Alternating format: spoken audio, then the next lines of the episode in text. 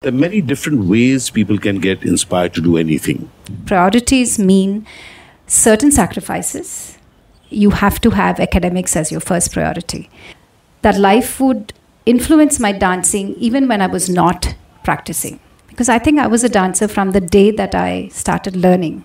Do it and win your battles one at a time. Um, I think these struggles are what made me who I am, and, and hence I say that I wouldn't take away any part of it.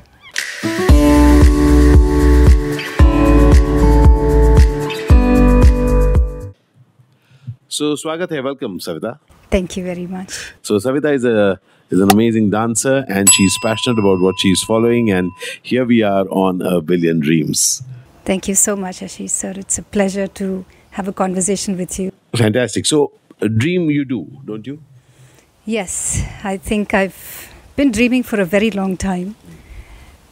This dream of dance was, um was something that started watching the kind of work um, that um, dancers did in those days, which was through film, in fact. So my earliest influences were uh, from watching Bollywood stars, Hema Malini ji, especially Vyjayanthimala ji. And I grew up at a time when entertainment was really that Sunday movie that you watched with your family. And whenever there was one of these um, leading ladies, it definitely inspired me to become like them. And become like them meant in those days learn dance. That's interesting. That's really interesting. So, because typically one would think that you get inspired by a film actor, and then you say, "I want to uh, become an actor," but you chose to be inspired by film people and started learning dancing. That's right. Uh, I used to live in this um area of Mumbai, um, King Circle, right across from Shanmukhananda Hall. Mhm. A lot of performances used to happen there. That's right, and um, including uh, you know these um, Bollywood uh, actors, and they would have free access to a little child who would be given popcorn money, one rupee.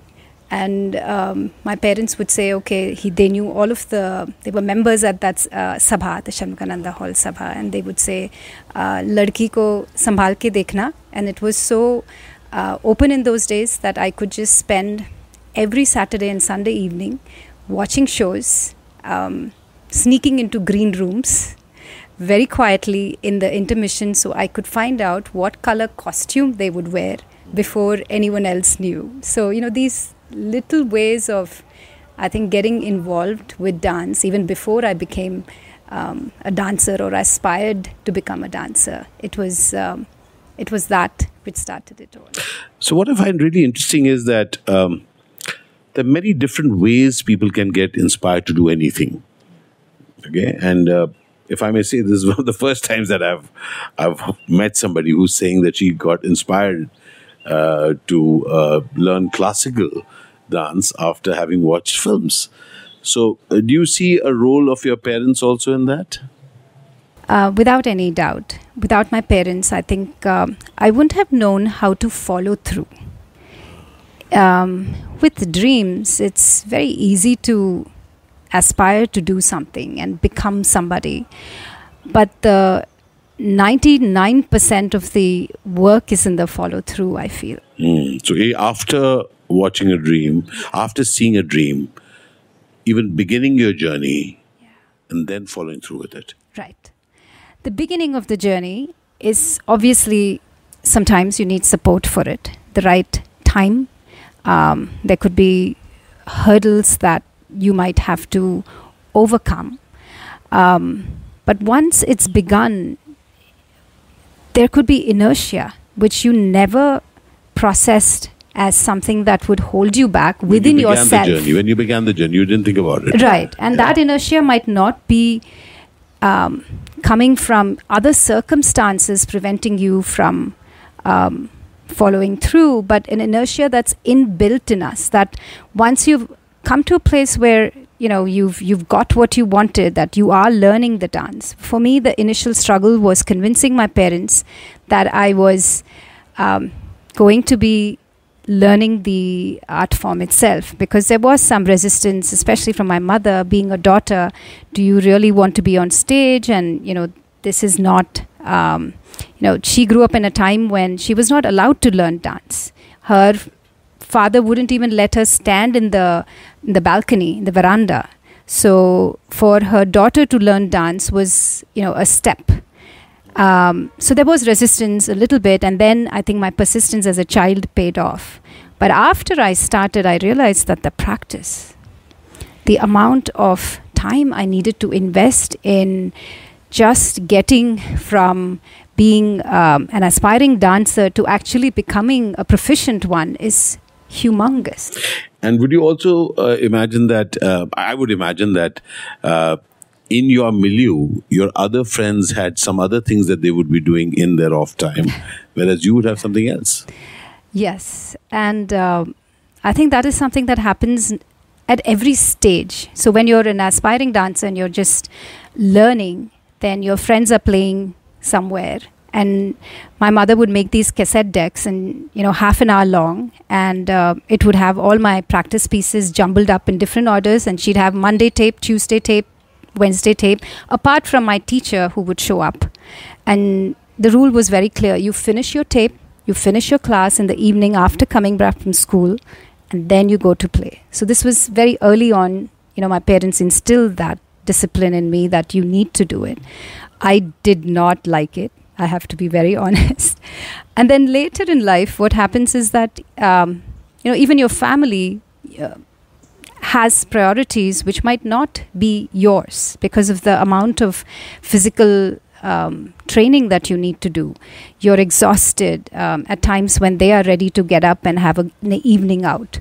Um, you find that uh, people that are your peers have uh, this attitude of uh, "kabhi bhi dekho nachte rehte ho yaar." yeah, and and and uh, so at whichever age that we are at, um, that sometimes doubt crops in that is it really worth it because others we see are having fun or or or just having a better time or even just joking about what you're doing. Did that play for you at some point? You know strangely i don't think i ever doubted that um, i wanted to invest the time into either the process of becoming a dancer or the the idea itself of being a dancer versus what I was. I had a very different career, um, which I gave up to become a full time dancer very late in life. Um, no, I I can I can say very certainly that the doubt never came. Wasn't, wasn't ever there. Yeah, so I'll share a funny, funny anecdote from my life. When I started doing theater, and, and I said that, yeah, theater is something which, and I was that time in college, and I was about to join the drama school, say in about three or four years from then. Um, I recall that I was in rehearsals on Sundays, and I was in rehearsals on uh, late evenings on each of the other days also. And my friends were doing, you know, they had some other things to do.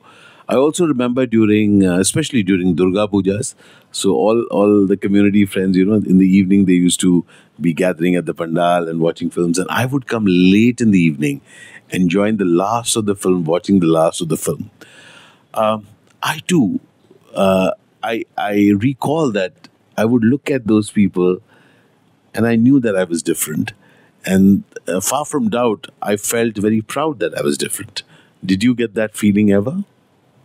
I think what uh, definitely because it's a lifestyle, isn't it? Becoming a dancer from what you eat, how you regimen your day into um, different kinds of physical activities. All of those are choices that you have to make, and how you bundle them so that it doesn't um, interfere too much in any way with your own family life.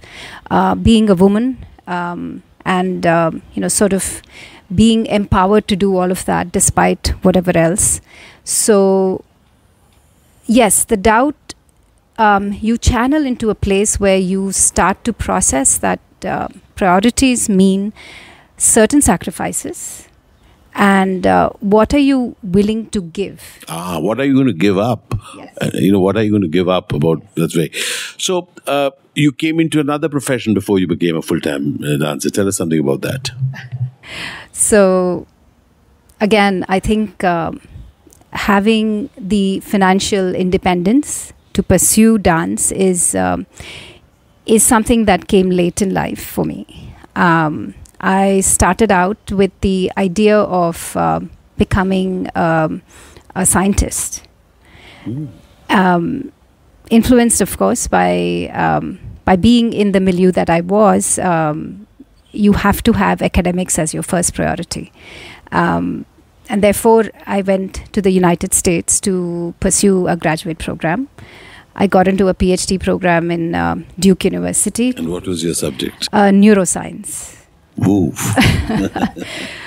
I had a son there, and and um, long story short, I was in research for several years uh, in America, and then um, in order to be able to raise a family, I decided um, um, an easier choice of career would be academics. So I was teaching um, in the field of science, and uh, somewhere along all of that, um, tried to keep dance alive. Yeah, and you did. I did in So would would you would you also uh, say that at times uh, in life, uh, certain things are uh, allowed to be dormant for a while for them to come back again? Yeah, I mean it's interesting, isn't it? Because dormancy, I think, is um, is a term that has been relatively, um, you know, sort of relative in my in my experience. So the years that I wasn't dancing as much as I am now, Yes. I feel there was still an internal processing of life that was going on in me that would surge into these um, two weeks of intense dancing Wow. and then I would have to, you know, because of what where life was and what my commits, commitments were, I had to step back, and I always felt that that life would influence my dancing even when I was not practicing. Actively dancing, still it Yes. was adding to the Yes. that you are. Yes, and I ah. wouldn't take away any part of what I had to go through. Mm-hmm. And to really become a professional dancer, my first show that I consider was at the level of a professional dancer because of all other circumstances was when I was 40 years old. Wow. So, if somebody were to ask me, were you just not a dancer until that point? And I would challenge that because I think I was a dancer from the day that I started learning, just maybe not actively on stage. You spouted then. Yeah. That's when I mean, I mean that's you know in a way I, I use it like you know it's like latent. It is there. It is possibly waiting. It is possibly there and can just just kind of come out at whatever point, and that is when it did. So just share you I'll share with you a very interesting anecdote about my mother. My mother belonged to a zamindar family um, in in uh, Rajasthan. She's a Bengali. Her her grandparents were zamindars there. And it was unthinkable for them that a daughter from their family would learn dance. And Ma wanted to learn Kathak. And Ma told me how um, she literally fell at the feet of her grandfather and took permission to dance, and he agreed on one condition. And that condition was that she will never perform. All right. And the interesting thing that happened is that even after he uh, moved on, passed away, Ma kept that promise. But what she did is she made sure that the you know, she poured herself into uh, making sure that hundreds of dancers who went through her tutelage and then later on because she was a disciple of Achhan Maharaji and uh, Shambhu Maharaji. And so uh, a whole lot of the students of Birju Maharaji were all taught by her in the initial years and there. So somewhere I've always felt that life and situations may come in the way of uh, any one of our passions, our dreams. And uh, there's there's an odd thing, you know. It's it, it, it's a James Hadley Chase uh, title from years back. It says, "The vulture is a patient bird." I've always felt that any one of us, if we can have the patience and say that, you know, I'm going to be around. I just have to keep nurturing my talent and wait for it and you know, wait for that right opportunity which no one else can define. You know, eh, just imagine somebody telling you, "What at forty you are making your first really, you know, what thing? You why you have you given up? Is it over?" How did it go on for you, even when you may have heard that, or you may have perceived yourself to be late? How did it function for you? How did the mind uh, sort it? It was difficult. I mean, I was an I was an earning member of my family, and one day to say that okay, I'm going to give it up, move from America to India, and I did that in stages. I first came to the Middle East, and I would um, I was working there uh, in academics, and I would uh, catch a flight on uh, because Friday was the Friday and Saturday were the weekend. I would catch a flight, so I would be in India for a performance on Friday and Saturday. And Saturday after the performance, I would catch a flight back, and Sunday morning, I would be back at work in Dubai. So, because I was so scared to commit to coming back to India and just launch myself into becoming a dancer that late in life and give up my my um, profession and and the ability to contribute to my family financially so it was very scary and that leap of faith I think you need support to just make it. And, you know, Shrikant, uh, my partner, he very early on he said something and I, I literally wrote it down on a piece of paper to believe it. And, and he said, believe that you're a star when everyone around you doesn't even know that. So, and I would just look at it and I would, of course, I was practicing all all through mean, there wasn't a stage where I wasn't dancing in my garage, but that's very different from putting yourself On out stage, in. yes. It's very different. So I think it came in stages. There were times when I absolutely was frustrated that um, you know there was a one particular anecdote uh, where I was part of this touring company, a member important in the uh, in the dance group, but the tour was uh, not just dancers; it had a music uh, troupe as well, Mm-hmm. and then there was some other types of performances. And the understanding that I had when I went into it is that I would be part of this whole group, being one of the dancers, Mhm. but I would have my own slot of 45 minutes where I would present what was my first dance theatre opportunity. And that was the agreement that was drawn upon while we toured Southeast Asia and other countries, Australia. And lo and behold, when it actually started happening, I was supposed to be their opening act, and I don't know what it was within the politics. Um, they decided that they would make me the closing act. And what that meant was the whole troupe would go on. Um, they would do the curtain call with me. And then they would announce at 11 p.m. that there is another act that will follow for 45 minutes. And that was my solo act. And I would call Shrikant and I would cry to him. I'd say, How do I do this?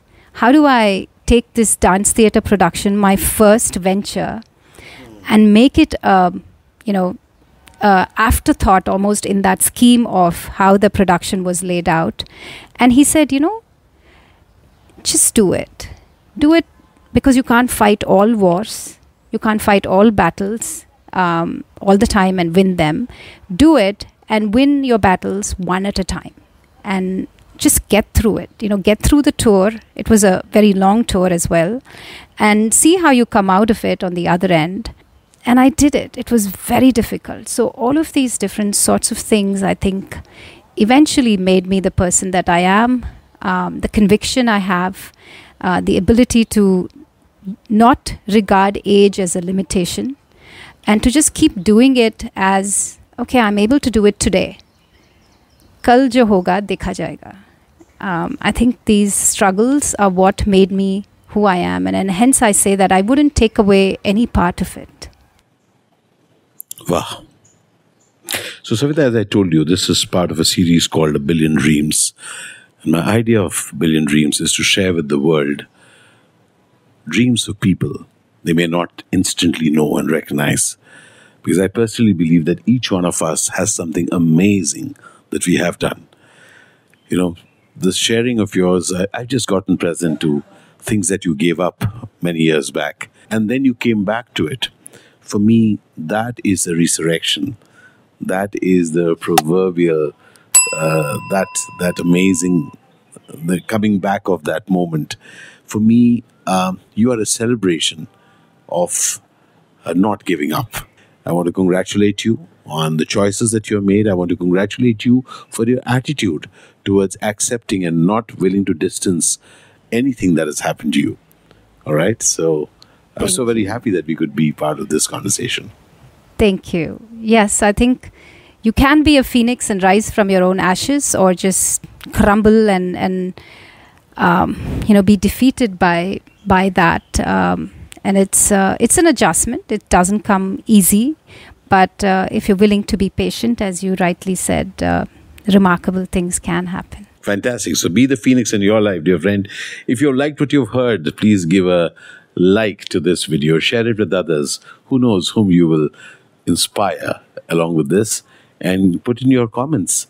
And you want to know more about the work that Savitha is doing along with her partner, Shri, please check out the link below. They're doing some amazing work.